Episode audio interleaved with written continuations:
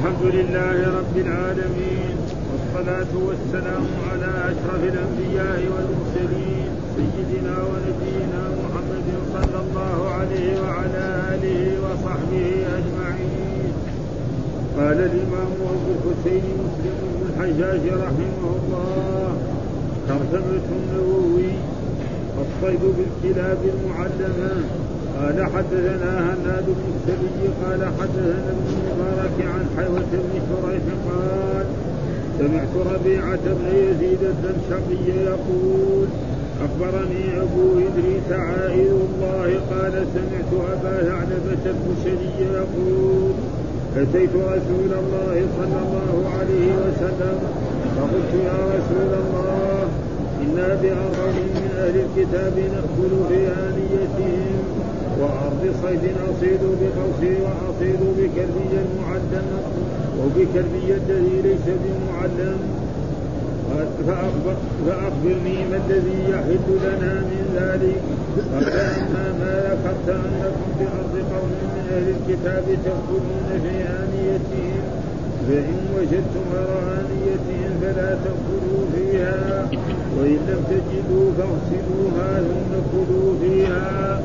وأما ما ذكرت عنك بأرض صيد فما أصبت بقوسك فاذكر اسم الله ثم كل، وما أصبت بكلبك المعلم فاذكر اسم الله ثم كل، وما أصبت بكلبك الذي ليس بالمعلم فأدركت زكاته فكل. قال: وحدثني أبو طاهر قال: أخبرنا ابن وهب قال: وحدثني زهير بن حرب قال: حدثني ابن كلاهما عن حيوة بهذا الإسناد نحو حديث ابن المبارك، غير أن حديث ابن وهب لم يكن فيه صيد طاووس. قال حدثنا محمد بن مهران الرازي قال حدثنا أبو عبد الله حماد بن خالد الخياط عن معاوية بن صالح عن عبد الرحمن بن جبير عن أبيه عن أبيه علبة عن النبي صلى الله عليه وسلم قال: إذا رميت بسهمك فغاب عنك فأدركته فكله ما لم يمكن. قال: وحدثني محمد بن أحمد بن أبي خلف قال حدثنا معذور عيسى قال حدثني معاوية عن عبد الرحمن بن جبير بن نفير عن أبيه عن أبي ثعلبة عن النبي صلى الله عليه وسلم: الذي يدرك صيده بعد ثلاث بعد ثلاث فكله ما لم يمكن. قال: وحدثني محمد بن حاتم قال حدثنا عبد الرحمن بن مهدي عن معاوية بن صالح عن العلاء عن مسعود عن أبي ثعلبة الخشني عن النبي صلى الله عليه وسلم حديثه في الصيد. ثم قال ابن حاتم: حدثنا ابن مهدي عن معاوية عن عبد الرحمن بن جبير بن أبي الزاهرية عن جبير عن جبير بن نفير عن أبي ثعلبة الخشني بمثل حديث العلاء، غير أنه لم يكن سنته، وقال: في الكلب كله بعد ثلاث إلا أن يمكن فدع. قال: وحدثنا أبو بكر وأبي شيبة وإسحاق بن إبراهيم وابن أبي عمر قال إسحاق: أخبرنا. وقال الآخران: حدثنا سفيان بن عيينة عن الزهري عن أبي إدريس عن أبي ثعلبة قال: نهى النبي صلى الله عليه وسلم عن أكل كل ذي ناب من السبع. زاد إسحاق بن أبي عمر في حديثه ما قال الزهري، ولم نسمع بهذا حتى قدمنا الشام.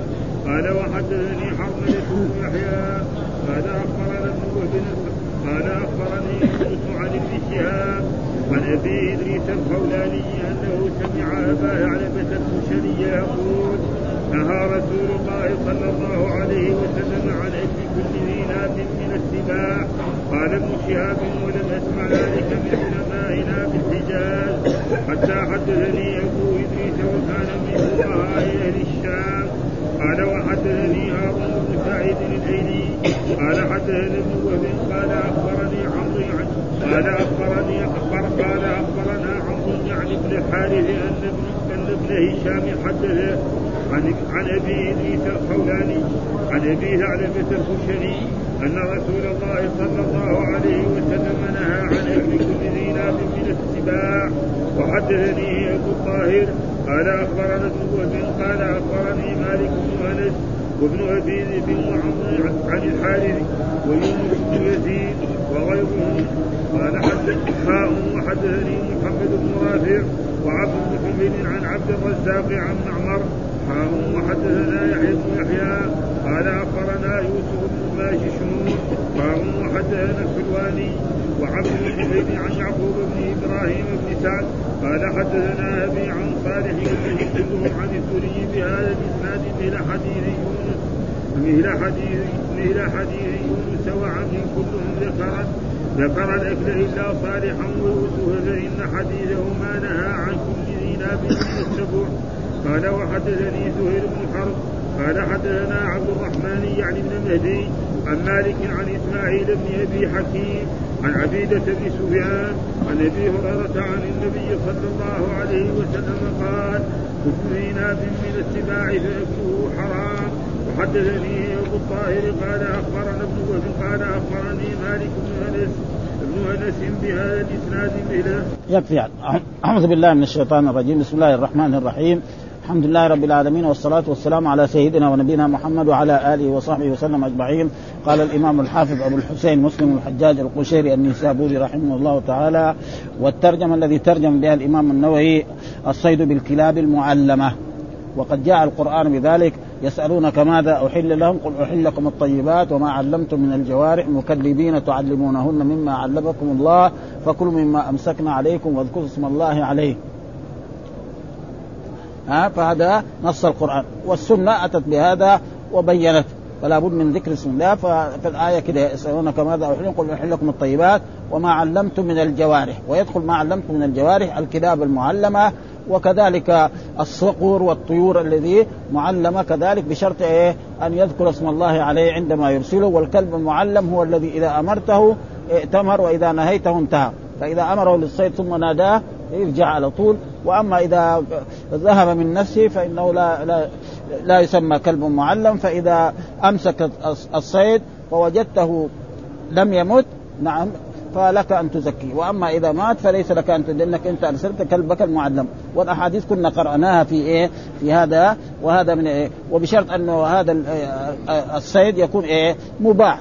رجل مثلا يشتغل بالصيد عشان يأكل هو وأولاده وأهله، أو يبيع جزءا من الصيد هذا كالغزلان وكالطيور وغير ذلك فهذا. وأما لله فهذا حرام، بس يقتل إيه الطيور ويقتل الحيوانات فهذا تقريبا محرم. فمن جملة ما الأحاديث اللي كنا قرأناها وهذه بقية الأحاديث. قال حدثنا هناد بن السري حدثنا ابن المبارك عن حيوة بن شريف قال سمعت ربيعة بن يزيد الدمشقي قال أخبرني أبو إدريس عائذ الله قال سمعت أبا ثعلبة الخشني. والأحاديث اللي في, في الصيد كلها إما عن أبي ثعلبة الخشني هذه الأخيرة، وإما الأولانية وهي عدي بن حاتم، كلها تقريبا، بس يختلف إيه السند ومشايخ الإمام مسلم. أما الصحابي رضوان الله تعالى الصحابيين ثعلبة الخشني هذه الأحاديث إلى الآخر، والأول عدي بن حاتم. ها و... و... فثعلبة الخشني كذلك سأل رسول الله يقول هو أتيت رسول الله صلى الله عليه وسلم فقلت يا رسول الله إنا بأرض قوم من أهل الكتاب. من هم أهل الكتاب؟ اليهود والنصارى. ومعلوم أن اليهود والنصارى كانوا جيران نعم للعرب في في هذه الجزيرة، فبعض من أهل الكتاب في اليدين هنا ها، وبعضهم كذلك في في اليمن، وبعضهم في الشام، وبعضهم في هذا. فهذا معنى أهل الكتاب وهم اليهود والنصارى. نأكل في آنيتهم، يعني في آنيتهم على يعني يطبخ فيها الطبيخ لحما أو غير ذلك، فنحن نأكل في آنيتهم. فماذا تأمرنا يعني في أرض وفي أرض صيد كمان، نحن في أرض صيد. أصيد بقوسي وأصيد بكلب المعلم.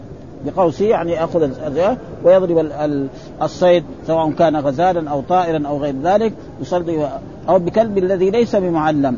ها كلب ليس بمعلم، فأخبرني ما الذي يحل لنا من ذلك. قال أما ما ذكرت أنكم بأرض قوم من أهل الكتاب تأكلون في آنيتهم، فإن وجدتم غير آنيتهم فلا تأكلوا فيها. وهذا النهي على وجه إيه التنزيه، ليس على وجه إيه التحريم. فإذا وجدت إيه لأنه جائز غسلها، فإذا غسلها خلاص طهرت. أه؟ هذا والسبب في ذلك أن رس... أه. لماذا أن أهل الكتاب يشربون الخمر ويأكلون الخنزير أه؟ فيطبخون في قدورهم إيه الخنزير ويأكلون الخنزير. فإذا كان كذلك فماذا يفعل به ها؟ فإذا إيه؟ يعني إذا وجدت آنية غيرها نعم فلا تأكلوا، فإذا ما وجدتم غيرها فاغسلوا تلك الآنية وكلوها، إلا إذا كان مثلا فخار، مثلا زي إيه؟ الخمر في أدوات فخار، فهذه الفخار، ولذلك الرسول صلى الله عليه وسلم أمر بكسر إيه نعم الفخار، لأنه هذا بعد ما مثلا قعد فيه شهر أو شهرين أو سنة يساوي فيه الخمر مهما غسلوا ما ينضف، لأنه تشرب الخمر في إيه في نفسه. وأما إذا كان مثلا هذا الإناء من نحاس نعم أو من مثلا الآن في عصرنا هذا من القزاز أو من النايل أو من غير ذلك، فهذا يغسل خلاص ما في شيء.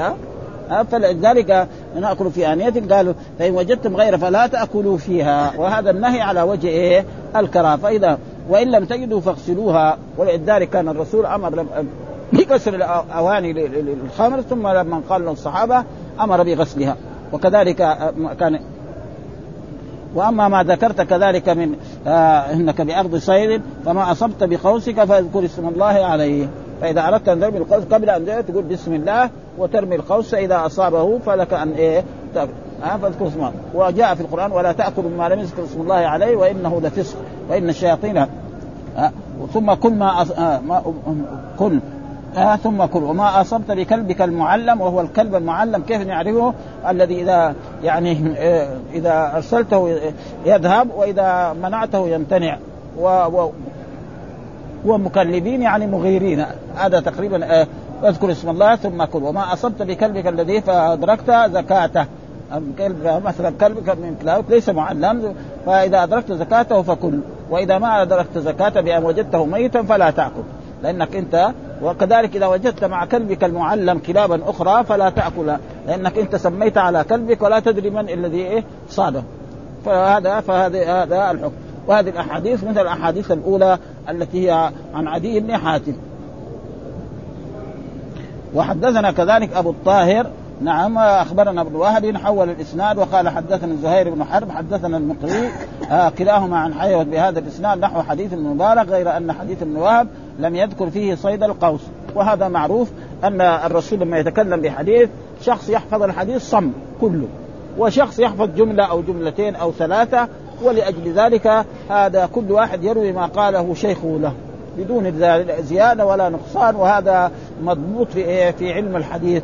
فالذي ذكر يعني لم يذكر إيه صيد القوس، إنما ذكر الكلب المعلم بس. ولذلك فإذا يعني للإنسان أن يصيد بكلبه المعلم وبقوسه، وكذلك إذا أرسل كلبه المعلم ووجد كلبا آخر معه نعم فلا يأكل ذلك إلا إذا وجده حيا فله أن يأكل. وهذه الأحاديث تقريبا مثل الأحاديث الأولى التي تقدمت في هذا الموضوع. والسبب في ذلك أن قال الرسول منع قال فلا تأكلوها إن لم تجدوا فاغسلوها ثم كلوا، هكذا روي روى الحديث البخاري ومسلم. وفي رواية أبي داود قال إنا نجاور أهل الكتاب وهم يطبخون في قدورهم الخنزير ويشربون في آنيتهم الخمر، فقال رسول الله صلى الله عليه وسلم إن وجدتم غيرها فكلوا فيها واشربوا، وإن لم تجدوا غيرها فارحضوها. ومعنى ارحضوها معناه اغسلوها بالماء وكلوا واشربوا.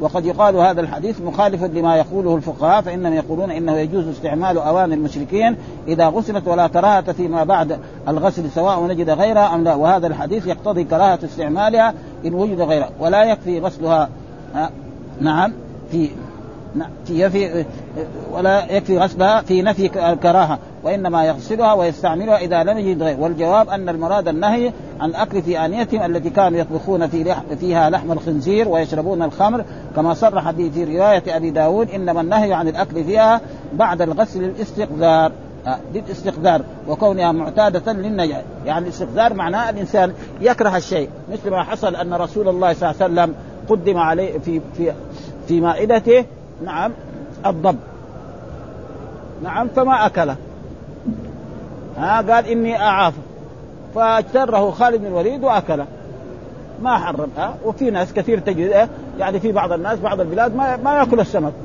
ها ها وما يأكل كذلك الدجاج، وهذه أشياء ما يقول حرام ما في يعني، فهو يستقبل أشياء ها تجد ما نفسه ما تطيب لذلك. وثم دحين جاء الأشياء الجديدة لهذه الحديثة الأمراض الذي في, في, في الإنسان، يعني بعض الناس بعض الأشياء بس إذا شافها يعني شافها ما يقدر أبدا يسيبه كحال ويكح ويساوي كده أبدا. ها بعض الناس دحين يجي ماشي مسافر يشم البنزين تكاد تظن يبغى يموت دحين خلاص بس من شم رائحة البنزين. واحد يشوف البنجان الأسود أمامه تشوفه كأنه بده يموت يعني وهذا سموه يعني حساسية. ها سموه دحين في هذا الوقت حساسية أبدا. بعض الناس إذا الغبار إذا أصابه خصوصا الجماعة الذي يكون معهم يعني قربوا هذا الغبار بس. وقد رأيت مرة من المرات يعني في الوحدة الصحية المدرسية طفل صغير كده جاء وإذا به مثلا هم ناس أهل بادية تعرف وهم بادية عندهم أغنام يحلبوا الحليب نعم ثم بعد ذلك الحليب فيقول للدكتور هذا الولد هذا لا يدخل محل إيش الأغنام لأن رائحة هذا يؤثر عليه ويصير إيه مريض أبدا. واحد آخر يجلس مع الغنم ويعيش معهم ويأكل معهم ويشرب معهم كأنهم أولاده هذه أبدا. ها أبدا ها ولا يجرى شيء. لو رقد يعني حط سريره مع مع المحل اللي فيه الأغنام فيه مية مية رأس من الغنم ما يجرى شيء. واحد لو حطناه هناك يجي وكيف الصبح تقوم ميت خلاص ما ما ما ده أبدا. الناس يختلفوا في هذه الأشياء أبدا. واحد فلذلك هذه أشياء يعني في هذا الزمن كل إنسان يعني بما أنا. فثم بعد ذلك لم يذكره ثم ذكر هذا الأحاديث لبعضه كذلك هو مثل الأحاديث الأولى. حدثنا محمد بن مهران نعم الرازي حدثنا أبو عبد الله حماد بن خالد نعم الخياط عن معاوية بن صالح عن عبد الرحمن بن جبير عن أبيه عن أبي ثعلبة برضه هو الصحابي هو ثعلبة عن النبي صلى الله عليه وسلم فإذا رميت بسهمك فغاب عنك فأدركته فكل ما لم يمكن. ها إذا يعني رميت سهمك فغاب عنك يوم أو يومين ثم وجدته ها فكله ما لم يمكن يعني ما لم إيه يتغير آه يعني طعمه ها ويكون فيه شيء من العفنة وفيه شيء من الآلة فهذا ما لم. وهذا تقريبا ليس على وجه إيه يعني على وجه التحريم إنما على وجه الكراهة. ها على وجه الكراهة لأنه كثير من الناس من العرب ومن المسلمين يأكل اللحم المنتن بل يمكن يجد فيه لذة لأنه هكذا ما في شيء. ها فما لم ينتن معناه يعني تقريبا على وجه الكراهة ليس معناه إذا أنت يروح يرمي. أما إذا كان فيه ضرر مثلا قعد أيام كثيرة ولا أسبوع ولا هذا فهذا قد يؤدي إلى إيه ضرر فيه في جسده وفي في معدته وفي غيره. أما إذا أنت إنسان بسيطا فحب يأكله فله يأكل. وإذا ما لم ينتن كان يفهم من ذلك أنه لا يجوز. والصواب أن العلماء بيفتوا في ذلك أنه هذا على وجه الكراهة وأن بعض من الناس يأكل اللحم المنتن وأنه لا يضره ولا يحصل له أي شيء في ذلك أبدا. ها اللحم المنتن يكره أكله وليس بحرام هكذا قرر الفقهاء.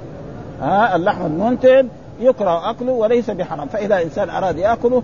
أما إذا كان فيه ضرر يؤدي فهذا لا يجوز له أن يأكل.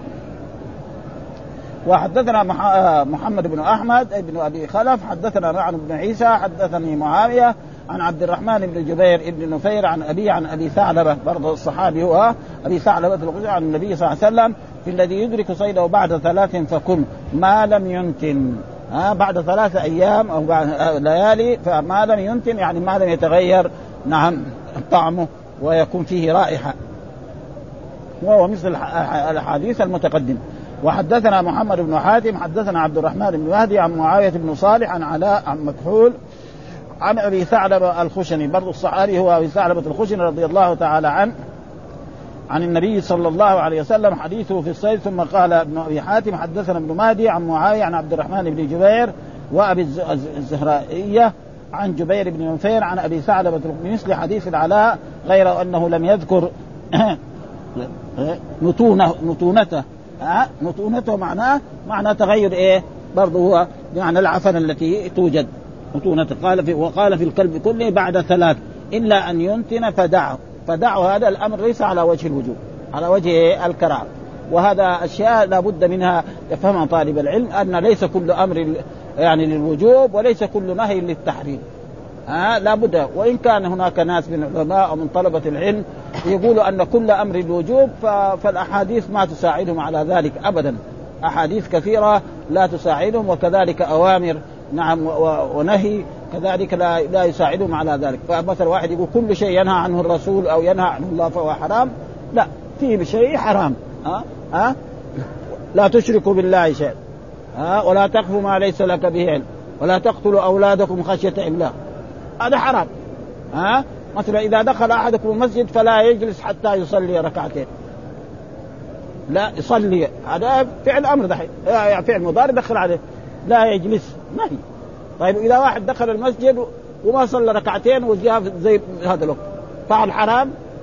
إذا قلنا حرام بعدين يصير تحية المسجد واجبة، ها وما حد أوجب الصلاة الواجبة إيه؟ خمس صلوات، وجاء في الحديث صلوا قبل المغرب، صلوا قبل المغرب، ثم قال الرسول لمن شاء.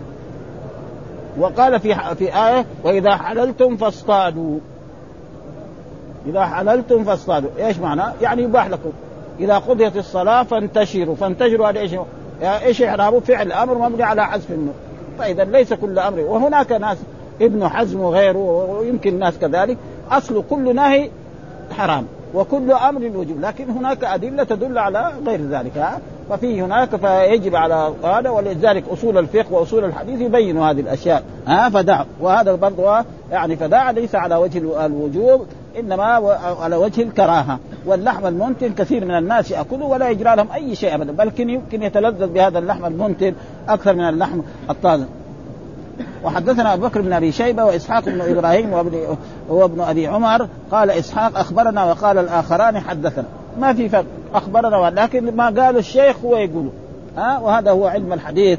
ها حدثنا سفيان بن عيينة عن الزهري شيخ المحدثين في الحجاز كلهم، عن أبي إدريس عن أبي ثعلبة، وبرضه هو الصحابي، نعم، قال نهى النبي صلى الله عليه وسلم عن كل، هذه ترجمة أخرى، باب تحريم أكل كل ذي ناب من السباع وكل ذي مخلب من الطير، يعني ترجمة غير، تحريم أكل كل ذي ناب من السباع، إيه كل ذي ناب من السباع، ما قال كل ذي ناب بس، لو قال كل ذي ناب بعدين يصير إيه البعير والبقر والثيران، نعم كل هذه حرام، ها لكن قال كل ذي ناب من السباع، ها فإن الجمل عنده ناب، نعم، وكذلك يعني البقر، نعم، وكثير من الحيوانات عندها، لكن قال من ها ها ها ها ها ايه ايه ما ايه ايه ما بس بس بس الناب، بس اللي هنا ها ها كم كم ناب كم ناب عنده جمل أربعة أربعة إيه فهذه فلذلك ها فإذا كان سبع حرام، إذا ما هو سبع جائز خلاص. فإذا مين اللي عنده ذنب نجي ندور، ها الكلب في الدرجة الأولى، الهر، نعم، الأسد، النمر، ها هذه الأشياء كلها هذه فيها ذنب، وكلها يعني تفترس. الناب هذا تقريبا بها إيه يقطع الفريق الصيد الذي يصيد، فهذا تقريبا الإنسان الذي يصيد، ها وكل ذي مخلب من الطير، وكل كذلك ذي مخلب من الطير. والمخلب من الطير يعني تقريبا هو زي الظفر للإنسان، ها فيجي مثلا الآن بعض الطيور زي مثلا الصقر والباز وهذه الأشياء تيجي دغري على على على على الصيد إذا كان مطير أو غير ذلك تمكث فيه وهذا. فلذلك ذكر هنا المخلب بكسر الميم وفتح اللام، المخلب للطير بمنزلة الظفر للإنسان، زي الظفر. ولذلك جاء في الحديث الصحيح عن رسول الله صلى الله عليه وسلم يعني كل ما أنهر الدم فكله، ليس السن والظفر، ها يعني الواحد أي شيء يعني حيوان يذبح بأي شيء، نعم، حاد جائز. وقد حصل ذلك أن أن امرأة كانت ترعى حول سلع ورأت شاة تريد أن تموت فأخذت حجر، نعم، ومعلوم بعض الحجار زي السكين خصوصا زي الطيور وزي هذا أبدا تذبحها أبدا. واحد دحين يذبح بالشفرة الموجودة هذه الحديث ما في شيء، ها لكن إيه السن لا، مثلا لا واحد عنده سن مثلا طير ولا شيء ما. وكذلك الظفر فإنها قال مدي الحبشة، والمراد بمدي الحبشة معناها الكفار، فهذه ما يجوز. وأما كل ذي ناب يعني يعني ما أنهر الدم فكلوا، يعني ما ينهر الدم يعني يسيل الدم هذا فأكله، ليس السن والظفر، آه ليس السن فلا يجوز هذا، والظفر كذلك لا, لا يجوز. وأما و والمراد بالناب ما يتقوى به ويصطاد، ها ما يتقوى به ويصطاد فهذا كذلك ذناب وتجد ايه يعني آآ آآ. وقال مالك يكره ولا يحرم. هو الأئمة كلهم الباقين يقولوا أنه حرام. الإمام مالك يقول ليش؟ قال القرآن قل لا أجد فيما أوحي لي محرما على طاعم يطعمه إلا أن يكون ميتة أو دما مسفوحا أو لحم خنزير فإنه رجس أو فسق. ما قال ها؟ ولكن هذا يعني دائما إذا ثبت القرآن بشيء وجاءت ثبتت السنة خلاص العمل عليه ها؟ وما آتاكم الرسول فخذوه وما نهاكم عنه فانتهوا. أو نحن نقول هذه الأحاديث ما يعني ها؟ ما بلغت الإمام مالك رحمه الله تعالى ها؟ أو رأى أن فيها يعني فيها ضعف أو فيها شيء ها؟ لأنه هذا معروف يعني عند العلماء أن كل إمام يخالف نصا من النصوص ذكر شيخ الإسلام ابن تيمية في كتابه رفع الملام عن الأئمة العرب، له رسالة اسمها رفع الملام عن الأئمة العرب، وذكر اثنا عشر سبب أو أحد عشر سبب أن إمام يخالف نصا من النصوص. إيه سبب؟ إحدى السبب الأول الثاني الثالث إلى أن عد الاثنى عشر أو الاحد عشر ما أذكر تمام. ثم بعد ذلك عاد إليه. هل هل يلحقهم وعيد؟ الجواب لا يلحق، لأن هذا الإمام يرى أن هذا مثلا هذا الأمر خاص، يرى أن هذا مثلا أن هذا خاص وأن هذا ليس عام، فيجي من هذه الحيثية فلا ذنب عليه ولا شيء عليه. نص من الحديث. ها؟ خالف نص من الحديث. إيه خالف نص. ها؟ لا إيه لا ال ال السنة ما تنسخ القرآن. ها؟ القرآن لا ينسخه إنما يقيده. ها؟ ها؟ مثلا لا وصية لوارث. ها؟ القرآن ذاكر إيه؟ الوصايا كثير عدة ها؟ فهنا بين يعني الوصية لوارث ما في، لكن يوصي لواحد ما هو وارث تفضل تفضل ها؟ فجاءت إيه؟ تقييد إيه؟ هذا ها؟ يعني القرآن ما, ما ينسخه السنة ها؟ إنما يقيده ويوضحه ويبينه لأنه هو زي الشرح ها؟ ولذلك وأنزلنا إليك الذكر إيه؟ لتبين للناس ما نزل إليهم. فالسنة هي تبين القرآن وتوضحه وتشرحه وتوضح هذا، فما يعني ما في يعني يعني حديث ينسخ آية من القرآن أبدا لا يوجد ها؟ إنما القرآن ينسخ بعضه بعضا، وموجود في القرآن آيات الآن منسوخة كثيرة يعني لفظا ومعنى، وفي آيات منسوخة إيه لفظا وبقي معناها، وفي آيات منسوخة نعم المعنى وهي تقرأ في القرآن آيات كثيرة ها؟ ترك الكفار وترك المشركين وترك بعدين جاء قاتلوا المشركين حيث وجدتموهم وخذوهم. واحد ما يقول نحن ما نقرأ هذه الآيات خلاص بلاش، لا تقرأها ولك فيها الأجر ولك فيها الثواب ها أبدا. فلذلك هذه يعني فهذا المراد بالناب ما يتقوى به والصاد. والعلماء كلهم قالوا آه منزلة الظفر الإنسان. وفي هذه الأحاديث دلالة لمذهب الشافعي وأبي حنيفة وأحمد وداود والجمهور أنه يحرم أكل كل ذي ناب من السباع وكل ذي مخلب من الطير. وقال مالك يكره ولا يحرم. ايش دليلك؟ قال الآية التي في سورة ايه آه الأنعام قل لا أجد فيما أوحي إليه محرم على طاعم يطعمه إلا أن يكون ميتة أو دما مسفوحا أو لحم خنزير فإنه رجس أو فسقا أهل لغير الله به فمن اضطر غير باغ ولا عاد فإن ربك غفور رحيم. ها آه يقول هذا آه فايش الإمام مالك رحمه الله على كل حال هذه الأحاديث إذا نحن نقول يعني ما بلغت آه أو يعني نسي، لأنه في مرات مثلا القاضي أو العالم يحكم بحكمه يقول شيء ثم ينسى فيروح عن باله خلاص، والنسيان معروف. إذا كان الرسول قاعد ينسى فالعالم من باب أولى، والرسول يعني يصلي مرة من المرات الظهر خمس ركعات والرسول عشان رسول الصحابة قاموا، أما نحن إذا إمامنا بيصلي خمس ركعات في الظهر ما نقوم معه، اللي يقوم معه صلاته باطلة خلاص متيقن، والناس أكثر ما هم متيقنين وأشين بعد إمام. لو سألته كم صلى الإمام والله ما هو داري يا خمسين في المية ما نقدر نقول سبعين يقول ولا ثمانين في المية، لكن يعني كثير من ما يدري، فإذا ما هو داري يمشي معه، وأما الذي داري فإذا قام صلاته باطل، لأن الصلاة مفروضة خمسة رك... أربع ركعات خلاص ما ما يزيد ولا ينقص هذه الأشياء. فلكن الصحابة قاموا فقالوا للرسول إنك صليت بنا كذا وكذا قال إني بشر أنسى كما تنسون فإذا نسيت فذكروني. أه؟ فإذا كان الرسول ولذلك كان قد يكون الإمام أو العالم نسي أه؟ يحكم بها بحديث وينسى هذا الحديث ولا يتذكره، أو يقول أن هذا الحديث منسوخ أو أن هذا الحديث خاص أو إلى غير ذلك، أو, أو يفسر بعض الحروف الذي فيها الشرح. فلذلك هذا واستدل بهذا. والصحيح أن هذه الأشياء محرمة. كن ذي ناب من السباع بشرط يكون ذي ناب من السباع، فإذا ما كان ذي ناب من السباع إذن البقر نعم والجاموس والحيوانات هذه كلها. في حيوان صحيح يعني هو يفترس وسماه الرسول صيدا وهو الضبع. الضبع هذا تقريبا معروف، يعني أولا يفترس يفترس الحمير ويفترس الحيوانات الشياء وغير ذلك، ومع ذلك سماه الرسول صيد. فإذن إيه نحن واحد يكره لا يأكل، واحد يصيد ويأكل، لأن الرسول سماه صيدا. فإذا الرسول سماه صيد مع أنه هو يفترس وذو ناب كمان وسبع كمان. إذن إيه الأحكام الشرعية تؤخذ عن الله وعن رسوله صلى الله عليه وسلم، ما في فلسفة ولا في شيء أبدا. ها واحد مثلا الضبع ما يبغى لا يأكل، لكن يقول حرام هذا هذا ذو ناب وسبع كمان، الرسول سماه صيد، خلاص ما في إيه لا أخذ ولا رد في هذا الموضوع. ها ولذلك وهذا استدلالا. وعلى كل حال يعني ولا يحرم قال أصحاب المراد بذي الناب ما يتقوى به ويستضاد. واحتج مالك بقوله قل لا أيد فيما أوحي إليه محرم على طعم إلا يكون ميتة أو دم مسروع أو لحم خنزير فإنه رجس أو فسق أهله. واحتج أصحابنا بهذه الأحاديث قالوا والآية ليس فيها إلا الإخبار بأنه لم يجد في ذلك الوقت محرم. ومعلوم أن هذه السورة سورة إيه مكية.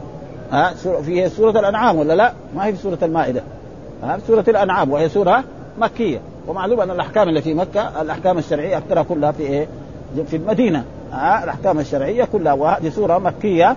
ويمكن ذلك الوقت أن الله حرم هذا، ثم بعد ذلك الرسول بيّن آه كل ذي ناب، وهذا بيّنه في إيه في المدينة الرسول صلى الله عليه وسلم، وثبت في أحاديث صحيحة في البخاري وفي مسلم وفي كل سنة كل كتب السنة يعني. آه فما ما في لأحد أخذ ولا رد في هذا الموضوع، ويجب عليه أن يقبل هذه الأحاديث. والعلماء الذين قالوا غير ذلك فنحملهم محملا حسنا. وهذه الرسالة الذي رفع الملام على أئمة الأعلام، ونفس يعني ابن القي ابن تيمية ذكر أن هناك مسائل علمية نعم الصحابة الكبار لا يعرفونها والصحابة صغار أدركوا. منها ذلك أن أبا موسى الأشعري جاء إلى عمر بن الخطاب وقال عند الباب نعم أيدخل أبو موسى الأشعري؟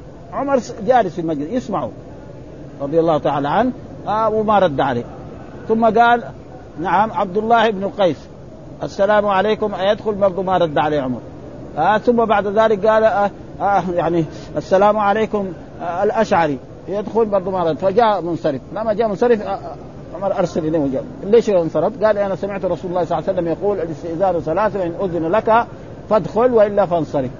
قال له لازم تجيب من يشهد لك بهذا. ومعلوم عمر ما هو يعني ها آه آه يعني صحابي زيه يعني درجة يعني بس في فرق بينهم قليل يعني آه من آه فراح دخل المسجد وكان إذا مسجد المدينة آه سأل الأنصار قالوا له لا المسألة كلنا نحن حافظين هذا الحديث، لكن قول مثلا آه آه آه أبو سعيد الخدري أبو سعيد الخدري صغير يعني من الصحابة الصغار. فقال عمر عرف قال إن نحن شغلنا الدخول في الأسواق، معلوم بيروح في الأسواق يبيع ويشتري، الرسول ده جالس للعلم خلاص. فلذلك وكثير يعني جاب مسائل كثيرة علمية، في مسائل ما يعرفها يعني عمر الخطاب، وفي أشياء زي الكلالة وغير ذلك موجودة يعني اختلاف الصحابة فيها إيش هي الكلالة ها وكثير من المسائل العلمية. فهذا لا يضير أي أحد، وإذا ما يعرف يقول لا أدري خلاص، ولا يخاف من طالب العلم ولا العالم من كلمة لا أدري. هذا إنه جاء في الأحاديث أن العلم ثلاث، آية محكمة وسنة متبعة ولا أدري. ها وقد الإمام مالك إمام دار الهجرة جو سألوه هنا أظن ثلاثين مسألة، جاوب عن ثلاثة عشر والباقي قال ما يدري. ها ثلاثة عشر جاوب عنه والباقي قالوا قال أنت طيب مالك إمام دار الهجرة؟ قال خلاص روح أي بلد وريته قول مالك ما يدري، ما, ما في شيء. ولا يخاف طالب العلم من كلمة لا أدري أبدا. ها فإذا كان يعني هذا مثلا في مجلس ثاني يقول نبحث مثلا ها نبحث هذه المسألة ونسأل طلبة العلم أو نراجعها في الكتب وبكرة نخبرك بالموضوع هذا. هذا طريقة ولا يخاف أبدا من هذه الأشياء أبدا. ويقول هنا برضو كل ذي ناب من السواء. قال الزهري ولم نسمع بهذا حتى قدمنا الشام. يعني في الحجاز ما تمر. ليه؟ لأنه مثلا ظاهر أنه هنا في المدينة يعني الزهري ومالك من علماء المدينة، ولذلك الإمام مالك من من إنصافه لما جاء أبو جعفر المنصور وأراد أن يجعل الموطأ يعني يعمل به في جميع الأخبار الإسلامية مرضي، قال ليش؟ قال لأن الصحابة تفرقوا في الأول، فكون الناس يعملوا بالموطأ ويتركوا الكتب الثانية مرضي.